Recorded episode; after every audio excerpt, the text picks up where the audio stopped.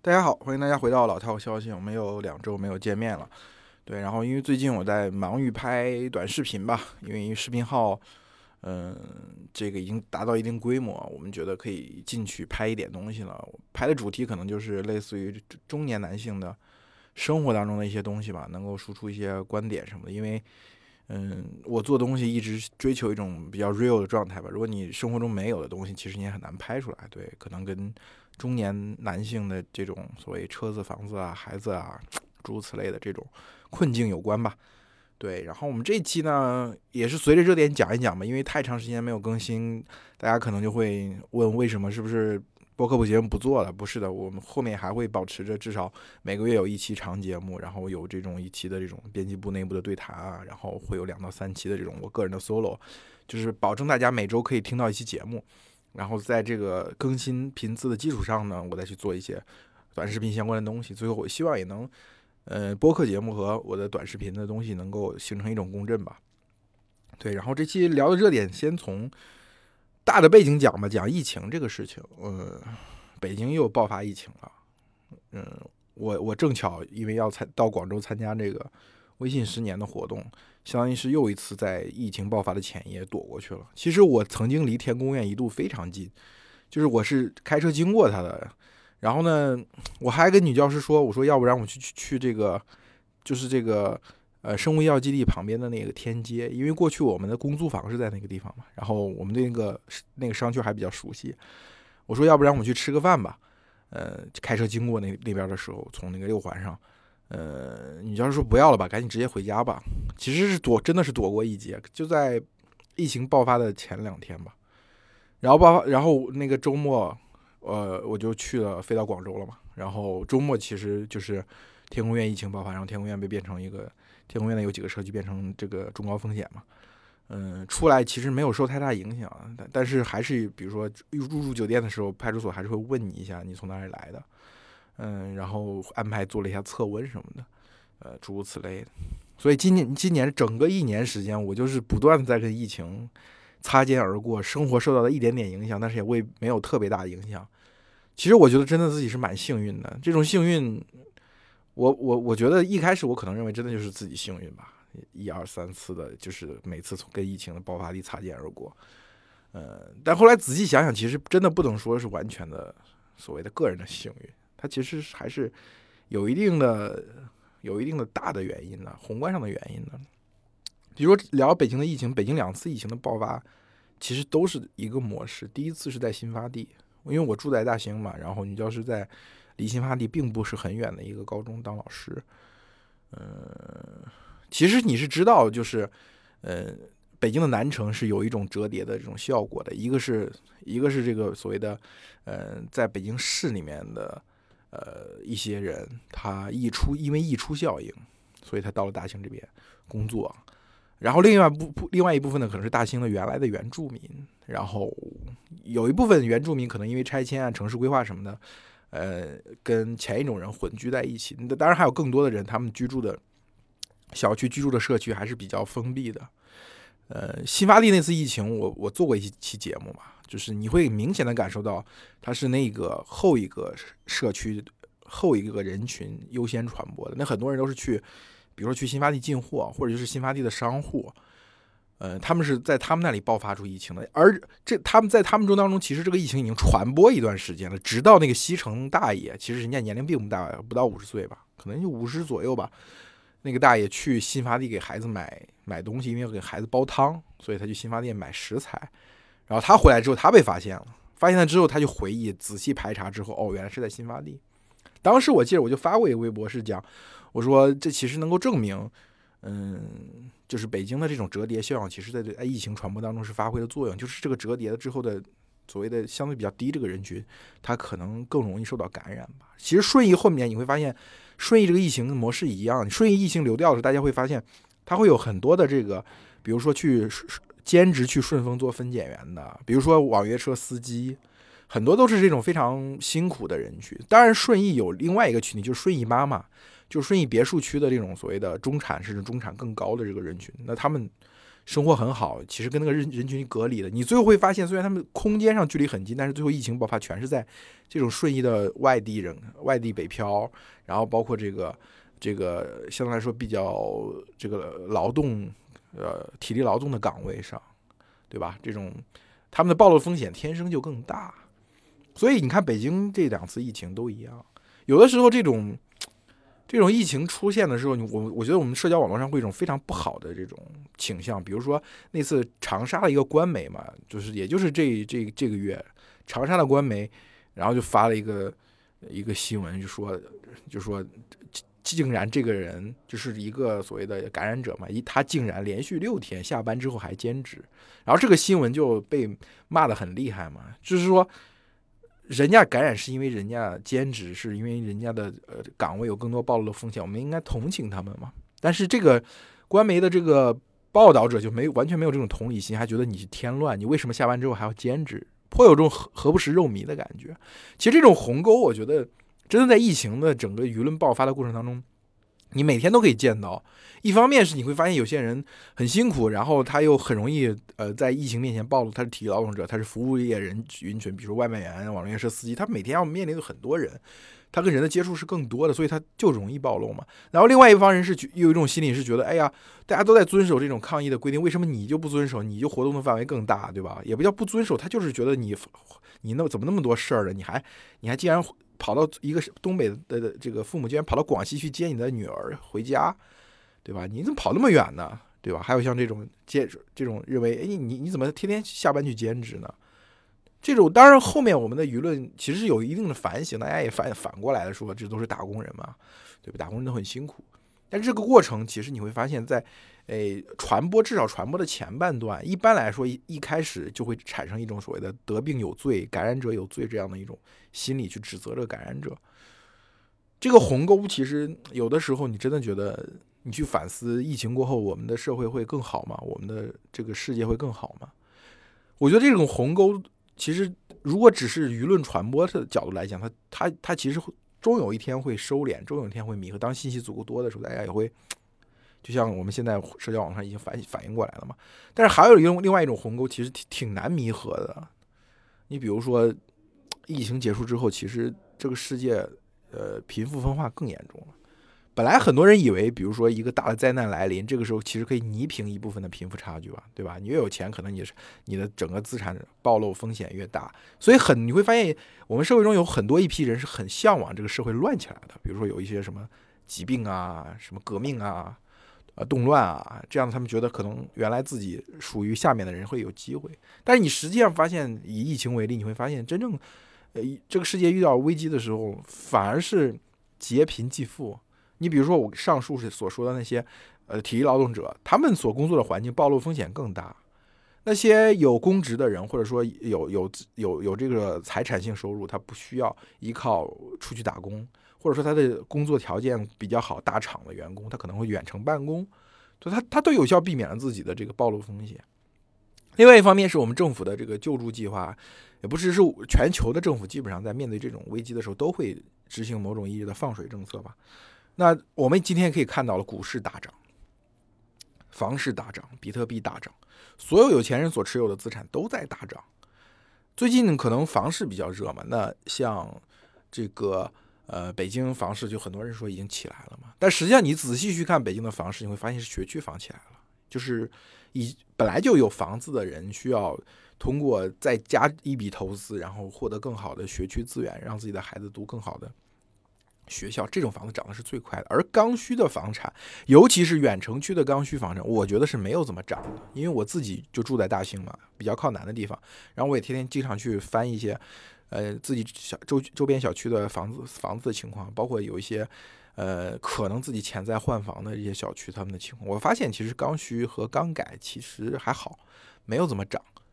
呃，真正涨的真的是有一定学区的。最后，最后你你你看，比如深圳，它豪宅涨得更夸张，那就像疯了一样。你比如说，你目光再回到二零一九年的时候，你会发现那个时候楼市不景气嘛。你天天听到的新闻是，可能是原来的千两千万的豪宅，现在只能卖一千二百万，打六折。那时候确实是越一九年那个熊市，那个楼市的熊市，其实就是刚需房没有怎么跌，没有什么水分，最多跌个百分之三到百分之五。然后呢，越是豪宅跌得越厉害。但是等到疫情出现之后，这个趋势完全被扭转过来，就是越是豪宅，越是呃，有钱人要买的房子，有有钱人要买的资产，它就暴涨的越厉害。其实你看，比如说美国在两千零八年遇到金融危机之后，它其实就执行了一种这种所谓的放水的救助政策，最后救的就是华尔街嘛。但是如果你不救华尔街的话，这个国家崩溃了，信用崩溃了，银行系统崩溃了，底层人民也是受到很大的影响，是一样的。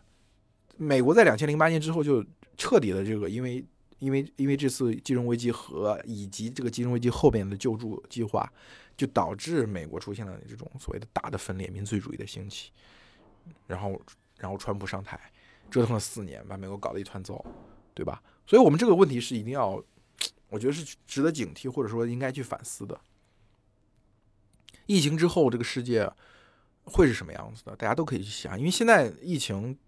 我目前看起来，疫情比如在国内还是在处在这种多点爆发的状态。这个冬天，然后我相信有我们的这个制度或者我们的这个呃抗疫的这个机制，肯定还是会比国外处理的好一些，肯定会很快的把一个地方的这个疫情给扑灭。但是这个疫情如果每年都这样继续，每年都这样继续。然后直到疫苗才完全生效，才可能完全压下去。如果是进入这样的一个时空，三到五年的话啊，我们从二零开年开始算，如果到二零二三年才能完全靠疫苗把这个事情完全压下去，那这三年当中每一年都会有一个季度处在这种疫情模式之下，它的结果会是什么？结果会是就跟今年一样，就是所谓打工人更难了。那。政府为了帮助经济快速恢复，肯定会放一些水出来的。然后就是资产价格的进一步推推高上涨。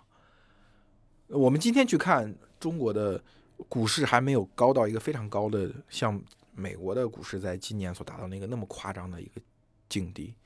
对吧？我们的股市三千五百点、三千六百点，已经虽然相比于三千多点徘徊的那个时期已经涨了一些，但是还没有涨得那么夸张，总体量还没有那么夸张。所以股市所带来这个财富的分化效应还没有那么明显，但是。做大做强资本市场，鼓励企业通过直接手段，通过股市这种直接手段融资，它已经是一个方向性，所以它一定会继续扩张的。就是那那房市也是一样嘛，就是说，在在如果中低收入群体生活没有得到改善的，他们所持有的房产可能涨就会慢一些，而那些依靠资产价格暴涨而获取的呃收益的这些人，那他们在进入楼市，可能会买相对比较优质的城市，优质的。地段对吧？优质的学区，那也进一步会会拉大楼市的这个分化，所以最后的结果一定是这种对立情绪会更更大。这其实就可以讲一下最近郑爽那个事情了。我昨天发一条微博，我说 郑爽这个事情就是代孕这个事情，代孕这个对于代孕这种不完全不能够接受这种情绪，也就是这两年才有的。两三年前。比如说，很多人扒出来几年前徐静蕾上节目说自己冻卵，准备有一天可能会代孕嘛？他当时可以毫无顾忌的讲出来，是因为那个社会氛围，是他可能就在那种空气之下，他是觉得这个可以讲。如果你今天让一个明星去讲，肯定大家都不会讲实际上，明星这个群体里面代孕的人肯定很多嘛。我们今天曝光在在台前的可能是郑爽，处在这个风口浪尖上了。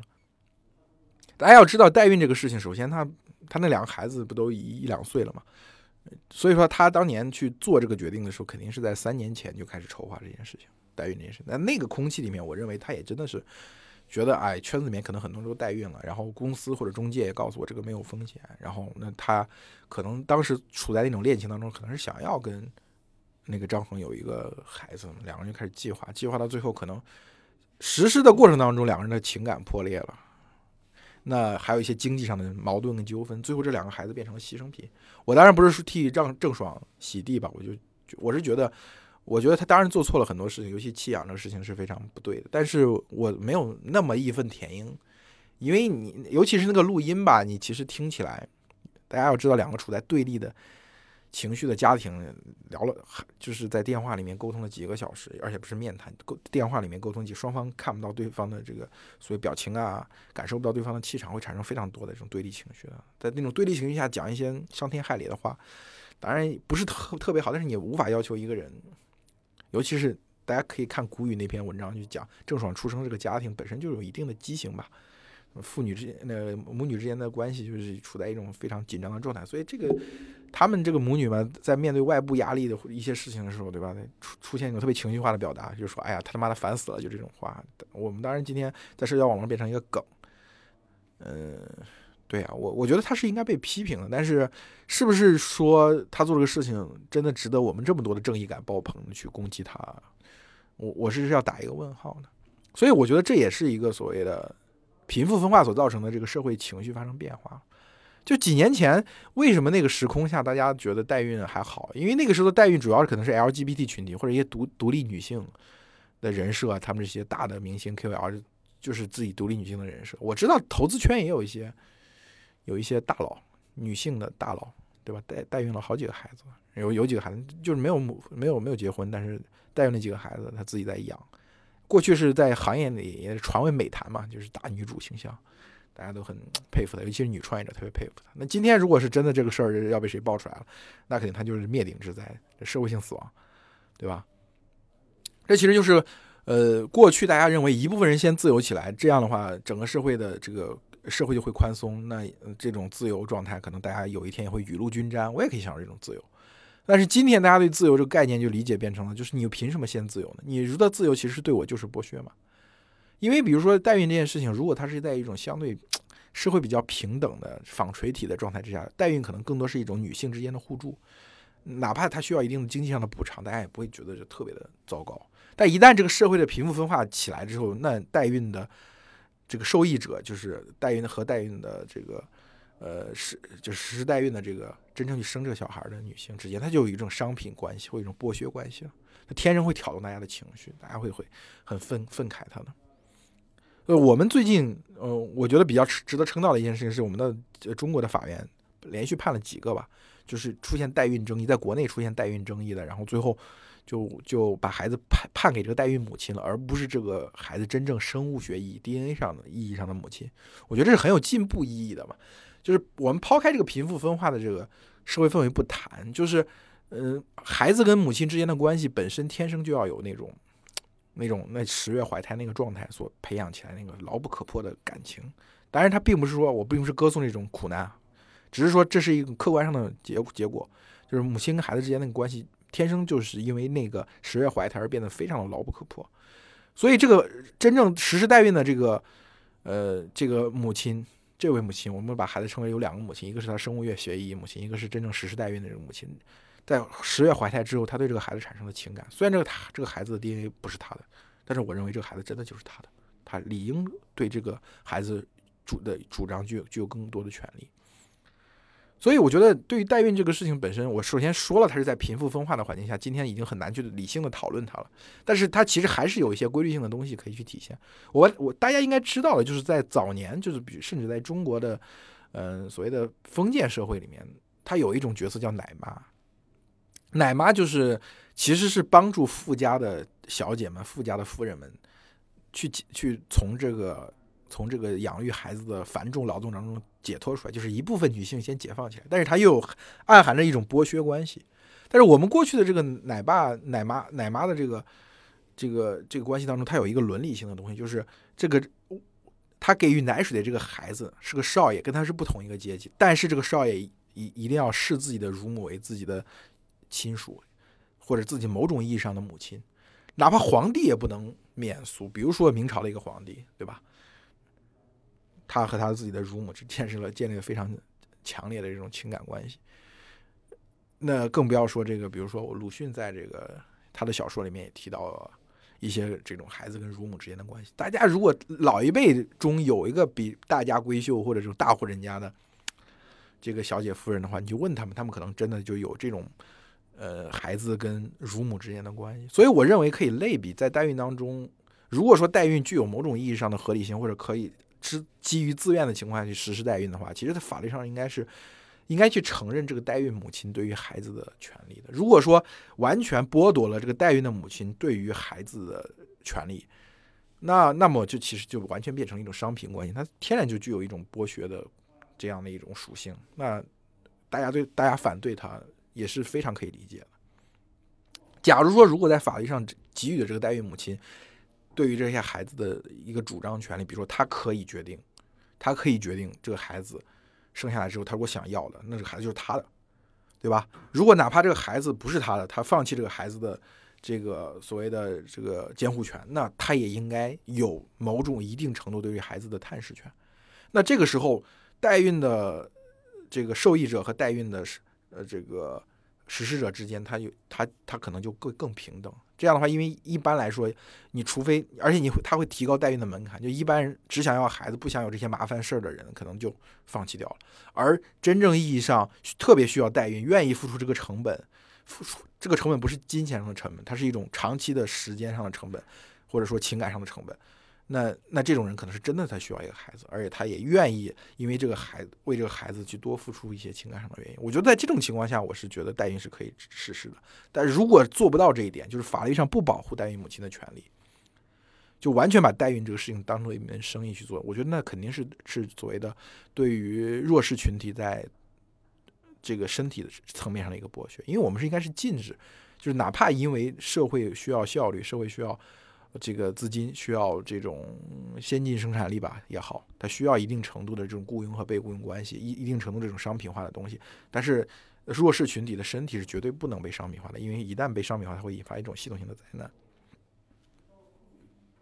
对吧？这个代孕的事情就就过去了，我就讲到这里吧。整整期节目其实就是要讲一个，我们已经看到了贫富差距对于这个社会舆论的影响，也看到了疫情期期间。一些大家都不可避免的，整个社会不可避免的滑向贫富分化更严重的这样一个局面。其实，你你从整个历史上来看，这种局面其实都是难以避免。就是现行的秩序继续维持下去，无论打多少个补丁，其实都很难避免这种资源继续向头部集中的状态。真正意义上能够缓解或者完全改变这种状态，其实也不是革命或者什么。动乱运动什么的，其实是应该是这种技术的普及吧？我觉得，就是一种技术在快速普及的过程当中，这样的话，其实技术的拥有者他有天然的冲动去招募更多的劳动力，培训更多的优质的人才，然后技术的普及会产生大量的行业机会，那更多的人会通过这个东西改善自己的命运。啊，中国过去四十年的发展就证明了这一点嘛。先进技术的引进的过程当中，大量的人成为了中产阶级，然后这个社会的面貌为之一新。但是可能在未来，就是那个所谓的低垂的果实理论嘛，就低垂的果实被摘完之后，后面的我们能不能再找到一味技术的良药去解决这个社会的问题？我觉得我是期待的，我还是相信的，因为如果不相信的话那，这个社会肯定会走向一个内卷吧，或者非常糟糕的状态。好吧，这一期我就讲这么多，谢谢大家，我们下期再见。